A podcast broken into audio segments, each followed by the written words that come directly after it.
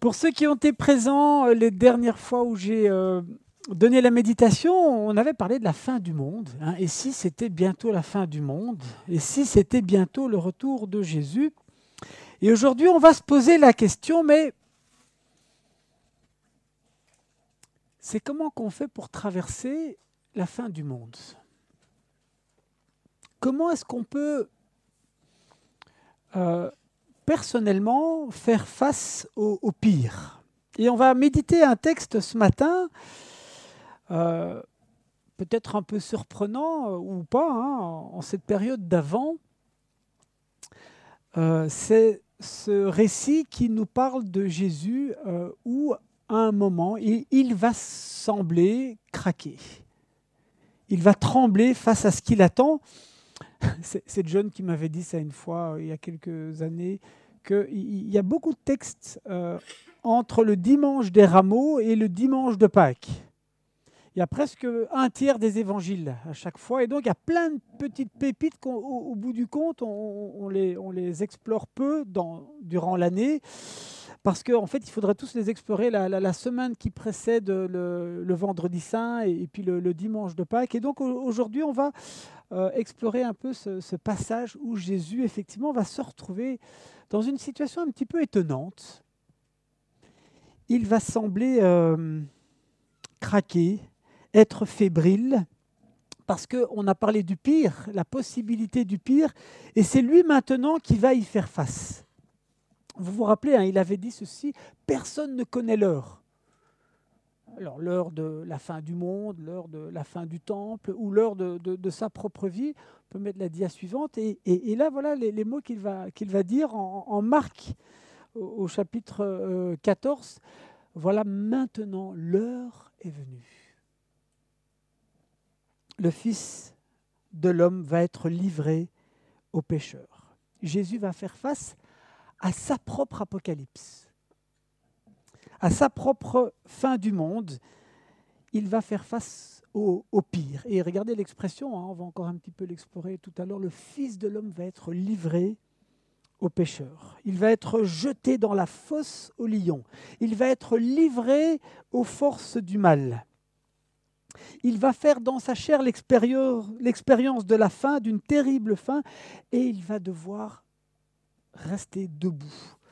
Il va avoir à, à- se tenir le visage offert face à, à- ce qu'il attend. Vous savez, dans, dans- dans les Écritures, c'est la destinée des justes, hein, c'est-à-dire ceux, qui, ceux dont c'est la mission que de rester juste au milieu de toutes circonstances. C'est la mission du peuple de Dieu, ne pas fléchir.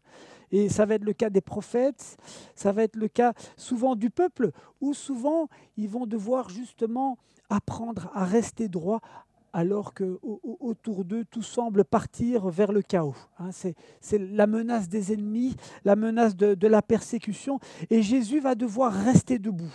Il, il va devoir euh, rester fidèle euh, à son Père.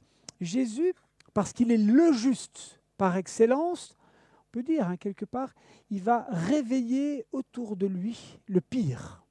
Alors parfois le meilleur, souvent, hein, chaque être humain devant Jésus, il est révélé à lui-même. Soit c'est le meilleur qui va se réveiller, il va s'incliner, va reconnaître le Fils, ou, ou alors c'est le pire euh, qui va se réveiller. Alors Jésus a, a semblé plutôt toujours marcher sur l'eau quand on lit les évangiles, habité par, par une force d'être où il se tient droit. Mais voilà que maintenant c'est lui qui va expérimenter le gouffre, l'angoisse. Comment va-t-il traverser? Et c'est important pour, pour nous aussi dans notre marche, dans, cette vie un petit peu parfois euh, terrible aussi, où le pire peut aussi nous menacer. Comment est-ce qu'on peut, à la suite de Jésus, traverser euh, cette perspective de cette heure? Voilà, alors on va parcourir ce texte appelé euh. Regardez cette image. Euh, c'est aujourd'hui dans un, des jardins de Gethsémané qui se trouve juste en face du temple, euh, sur le, mont des Oliviers. Et il y a même des, oliviers encore aujourd'hui dont on dit qu'ils sont multimillénaires, qui peut-être auraient euh, croisé le, chemin de Jésus. Voilà, alors on va, parcourir ce texte et on va vraiment essayer de, le recevoir aussi pour que nous puissions être nourris euh, dans notre chemin de vie à la suite de Jésus. Voilà. Voilà le, le, plan un petit peu. Jésus face à l'épreuve de sa faim, Jésus face à l'angoisse et la tristesse, Jésus face à la solitude, Jésus au cœur de son combat, au cœur de son identité, et Jésus debout et renouvelé. Alors lisons Marc au chapitre 14. Ils arrivent donc après cet épisode où ils célèbrent le, repas de la Pâque. Ils arrivent ensuite au lieu nommé Gethsemane. Et, et voilà que Jésus dit à ses disciples Asseyez-vous ici pendant que je prierai. Et Jésus prend avec lui Pierre, Jacques et Jean. Et voilà qu'il va commencer à éprouver de l'effroi et l'angoisse. Et Jésus va dire à, ses trois disciples, je suis triste à mourir. Demeurez ici éveillés. Alors on est tout de suite frappé par le, poids des mots. Euh, et on n'est pas surpris quand même quand on, entend Jésus qui utilise ces mots parce que Jésus est familier des psaumes. Et ça aussi, c'est quelque chose d'absolument extraordinaire quand on parcourt les psaumes. C'est que les psaumes euh, sont des prières qui ne font pas l'économie de la densité de la souffrance qu'on peut parfois ressentir, qu'on peut parfois traverser, qu'on peut parfois vivre. Et Jésus euh, cite, semble-t-il, un, extrait d'un psaume, euh, le psaume 42, où, justement le psalmiste dit Mon âme est abattue au plus profond de moi. Je vous lis également un autre psaume hein, pour vous donner un petit peu euh, une idée de, de, de comment l'Israélite prie. Dieu sauve-moi. J'ai de l'eau jusqu'au cou. Psaume 69. J'enfonce tout au fond de la boue et je ne trouve pas de sol ferme sous mes pieds. Me voilà dans l'eau profonde, emporté par le courant. Je me fatigue à force de crier. Mon gosier est brûlant. Mes yeux s'épuisent à attendre mon Dieu. Parce qu'ils sont trop nombreux, ceux qui, qui en veulent à ma vie, ceux qui me détestent sans raison.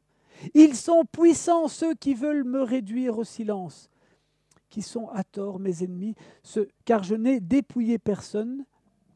Non, pardon, ce dont je n'ai dépouillé personne, il faut que je le restitue. Mais voyez, ils sont, là tout autour, mes ennemis. Je ne comprends pas pourquoi. Ils veulent me réduire au silence. Vous avez vu, c'est la question du juste, comme on l'a dit, face à ses ennemis.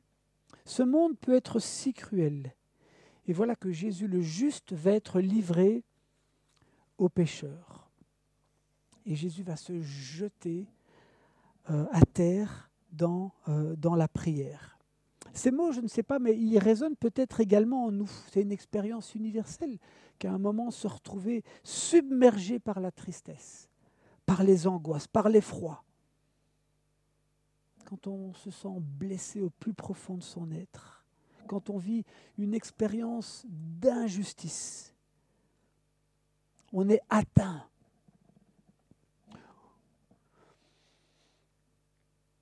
Je ne sais pas si vous avez déjà fait l'expérience dans votre vie personnelle, l'expérience des angoisses. Je trouve que l'image du psalmiste, c'est vraiment celle-là. Le sol qui se dérobe sous vos pieds. Ça peut être vertigineux.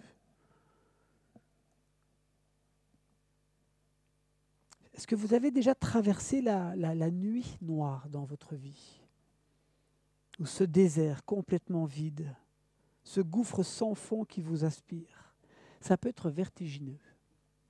Et je pense que le fait que Jésus nous fait savoir qu'il a aussi traversé cela, et on va voir comment est-ce qu'il va le traverser pour justement ne pas être englouti par ces fonds euh, ténébreux.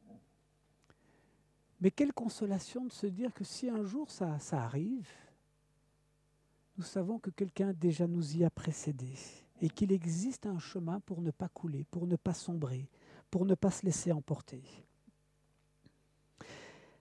C'est bouleversant de voir Jésus confronté à l'agonie.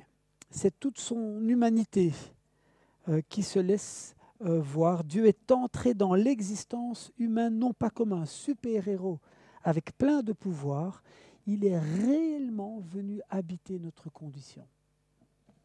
Voilà ce que nous apprend euh, notamment ce texte. l'effroi, la tristesse, l'angoisse. Mais le pire encore est à venir. Regardez.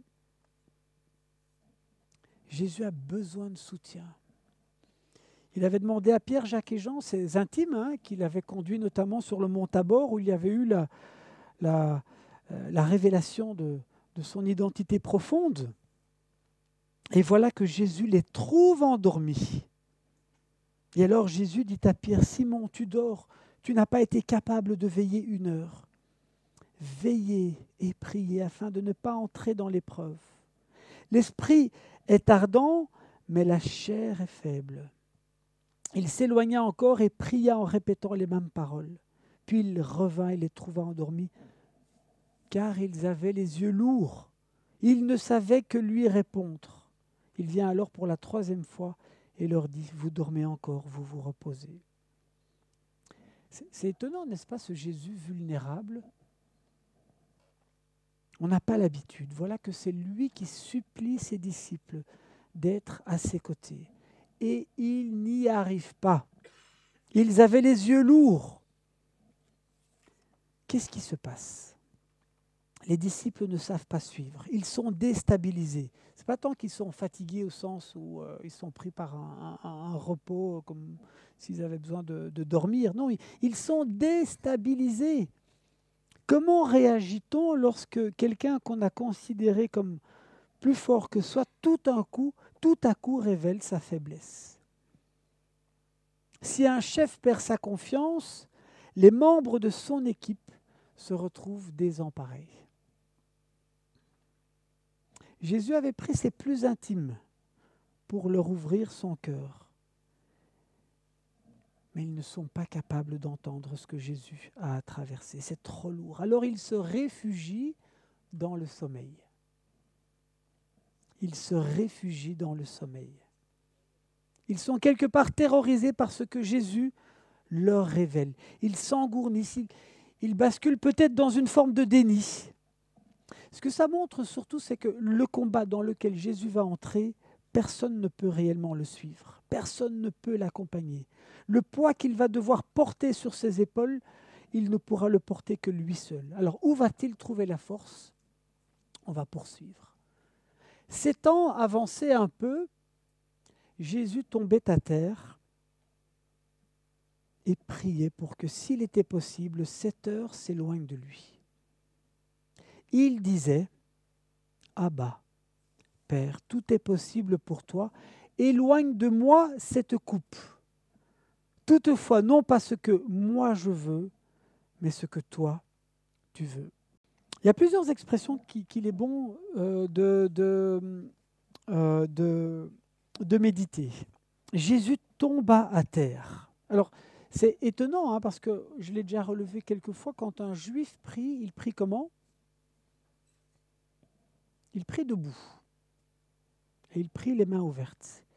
Mais voilà qu'ici, euh, Jésus se, jette littéralement à terre.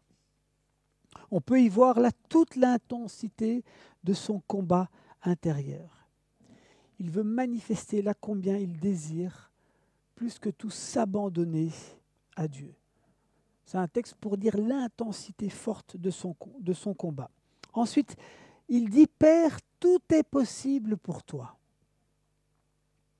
Alors aussi, cette phrase, elle m'a, elle m'a euh, interpellé parce que euh, Jésus euh, pose le socle. Dieu a tout entre ses mains. Tout est possible pour toi. C'est absolument euh, euh, fondamental quand nous nous engageons dans un combat euh, dans la prière, de se rappeler que celui devant qui nous sommes, ben, c'est Dieu.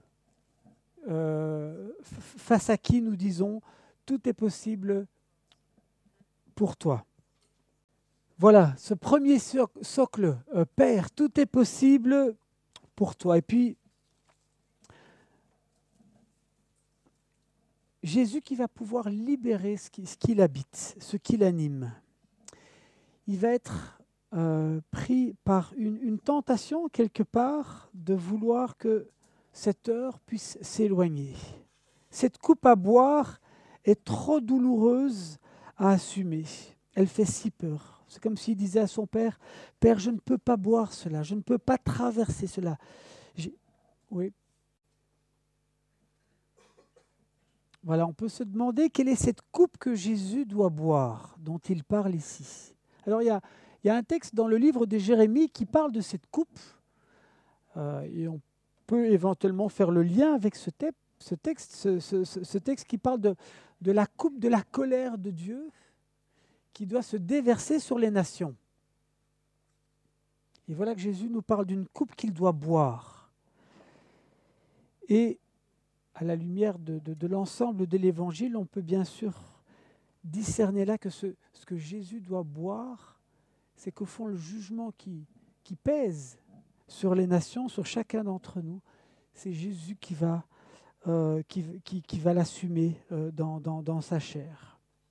Jésus va boire la coupe que nous aurions dû tous boire, pour que nous n'ayons plus à la boire. Et on pourrait aussi se demander nous, dans notre vie, est-ce que nous n'avons pas aussi une coupe à boire, une croix à porter? Cette vie qui fait mal, qu'on n'a pas choisie, quelle est la croix que tu dois porter dans ta vie? Quelle est la coupe que tu, que tu es invité à boire et qu'au fond, peut-être tu, tu, tu, résistes parce que tu redoutes qu'elle puisse te faire mal? Ça peut être une situation familiale, une situation professionnelle. Et Jésus nous dit, N'aie pas peur de la boire. Peut-être dois-tu aussi traverser. Tu ne vas pas être détruit. Tu ne vas pas être emporté. Vous savez, nous n'avons qu'une seule vie et nous n'avons pas d'autre choix que de vivre celle que nous avons. Nos vies sont parfois tellement différentes, on peut être tenté de, de se comparer les uns aux autres. Pourquoi ma vie n'est pas celle d'un autre? Jésus va, devoir boire sa coupe. Et voilà comment, on peut rester sur la dernière dia, voilà comment est-ce qu'il va atterrir avec cette parole absolument extraordinaire au Père. Non pas ce que je veux, mais ce que tu veux. C'est la prière d'abandon, l'ultime combat. Accepter que, Dieu a tout entre ses mains et que nous devons nous avancer sur le chemin qui est le nôtre, pleinement, totalement. Alors on utilise souvent une expression, et parfois je l'utilise aussi, le défi c'est de lâcher prise. Vous la connaissez cette expression? Mais je vous en propose quand même une autre. Parce que lâcher prise, vous savez, si vous êtes, euh, sais pas, sur euh, une façade d'escalade, et qu'on vous dit de lâcher prise, ça risque de ne pas être suffisant. Non. L'autre expression peut-être c'est fais confiance à, la corde qui, te tient. Je prends un autre exemple. Je, n'aime pas trop aller chez le dentiste. Je me crispe un petit peu. Et le dentiste me dit souvent, Monsieur, détendez-vous. Je sais je serre mes mains comme ça. Voilà. Et il, ne me dit pas de lâcher prise, il, me dit, détendez-vous, mais faites-moi confiance, je, m'occupe de tout. Euh, et au fond, c'est à ça que nous sommes aussi invités dans, dans notre chemin de vie. C'est au fond la prière d'abandon. Seigneur, non pas ce que je veux, mais ce que tu veux. Je propose l'exercice. On va prendre une vingtaine, trentaine de secondes de silence. Est-ce que vous êtes capable de prononcer cette phrase? Seigneur, non pas ce que je veux, mais ce que tu veux. Prenons 20 secondes. Seigneur, non pas ce que je veux, mais ce que tu veux. Je sais qu'à toi tout est possible. Il y a beaucoup de choses qui me font peur, que je n'ose traverser.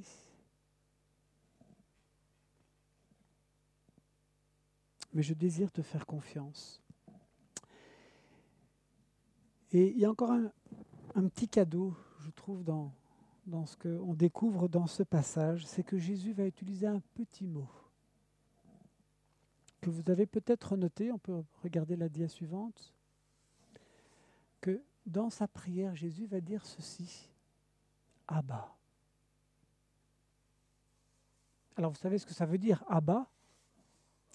Ça veut dire papa en araméen. C'est un terme euh, plutôt euh, intime.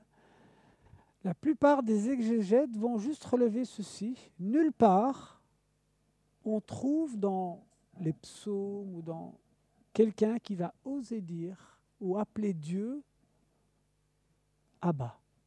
C'est ça en fait la, grande nouveauté, le, grand bouleversement. Jésus appelle son Père Papa. Il entre dans une intimité relationnelle avec Dieu qu'il appelle son Père, plus encore il l'appelle Papa.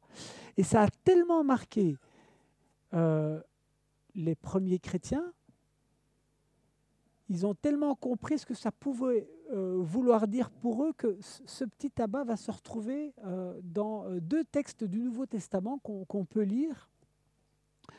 En Romains 8, nous lisons Car l'esprit que vous avez reçu n'est pas un esprit qui vous rend esclaves et qui vous remplisse encore de peur, mais c'est l'Esprit Saint qui fait de vous des enfants de Dieu, qui nous permet de crier à Dieu. Nous aussi maintenant, dorénavant, nous pouvons dire à Dieu, Abba. Et euh, dans une autre épître, Paul reprend la même idée. La preuve que vous êtes bien ses enfants, c'est que Dieu a envoyé dans nos cœurs l'esprit de son Fils qui crie Abba. Ainsi tu n'es plus esclave mais enfant, et puisque tu es son enfant, Dieu te donnera l'héritage qu'il réserve à ses enfants. C'est bouleversant, n'est-ce pas? On disait là tout à l'heure que quand on fait face à l'angoisse, à l'effroi ou à la tristesse, il y a comme, le sol qui se dérobe sous nos pieds. Et on est tenté de, tout faire pour resolidifier et repartir un peu à la surface. C'est un petit peu mon expérience, en tout cas, que au fond, quand on traverse ces moments, moi j'entends cette voix du, du Seigneur Jésus qui me dit Luc, n'aie pas peur de ce gouffre qui s'ouvre mais découvre plutôt que plus profond que ce, ce qui semble être un gouffre, il y a cette possibilité que tu découvres une relation encore plus intime avec Dieu. Papa, papa, je ne suis pas seul. Nous ne sommes pas seuls. Le Père est là pour nous ajuster à la plus profonde partie de nous-mêmes. Il n'y a pas le vide sous nos pieds, il existe plus profond que nos blessures, une présence discrète, mais bien là pour nous porter. Ce que Jésus est venu endosser dans son incarnation, c'est pour que nous puissions nous aussi découvrir que nous pouvons à sa suite appeler Père Abba. On arrive à la conclusion. Voilà comment le, le passage se termine.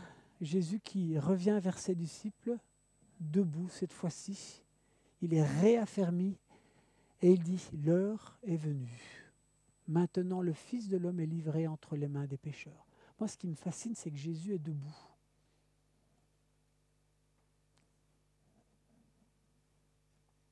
Et voilà ce qu'il dit, levez-vous, allons-y. Voyez l'homme qui me livre à eux est ici. Jésus est renouvelé au plus profond lui-même. Il est fort, il est digne. Nous pouvons traverser des moments dans notre vie où euh, voilà, nous pensons que tout est en train de, chavirer, où nous perdons, euh, nous perdons pied. Ne gardons pas, gardons à l'esprit cette promesse que le Seigneur veut nous révéler quelque chose de bien plus profond encore, de bien plus fort. Je vous laisse avec euh, cet extrait d'un cantique. Euh, quand la, la, nuit menace, quand l'orage pointe à l'horizon, reste avec nous, Seigneur, le jour décline, la nuit s'approche et nous menace tous. Nous implorons ta présence divine, Reste avec nous, Seigneur, reste avec nous. D'en haut, Seigneur, ta voix nous encourage, nous redisant, je demeure avec vous. Jour après jour, jusqu'au bout du voyage, dans ton amour, tu restes près de nous. Je propose une prière encore pour clôturer.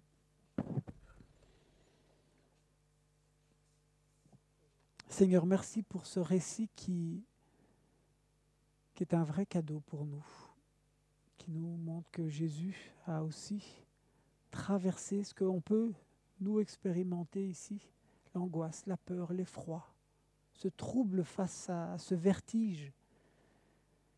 Merci parce que ce texte nous, dévoile combien tu es le, le Dieu qui pourvoit par ton Esprit Saint en nous, qui, qui veut nous relier euh, à toi, au Père, dans cette relation filiale comme celle de Jésus. Seigneur, viens nous aider chacun, chacune dans nos chemins de vie. Nous avons tous une coupe à boire. Un jour, il y a une heure qui peut arriver. Donne-nous d'être debout.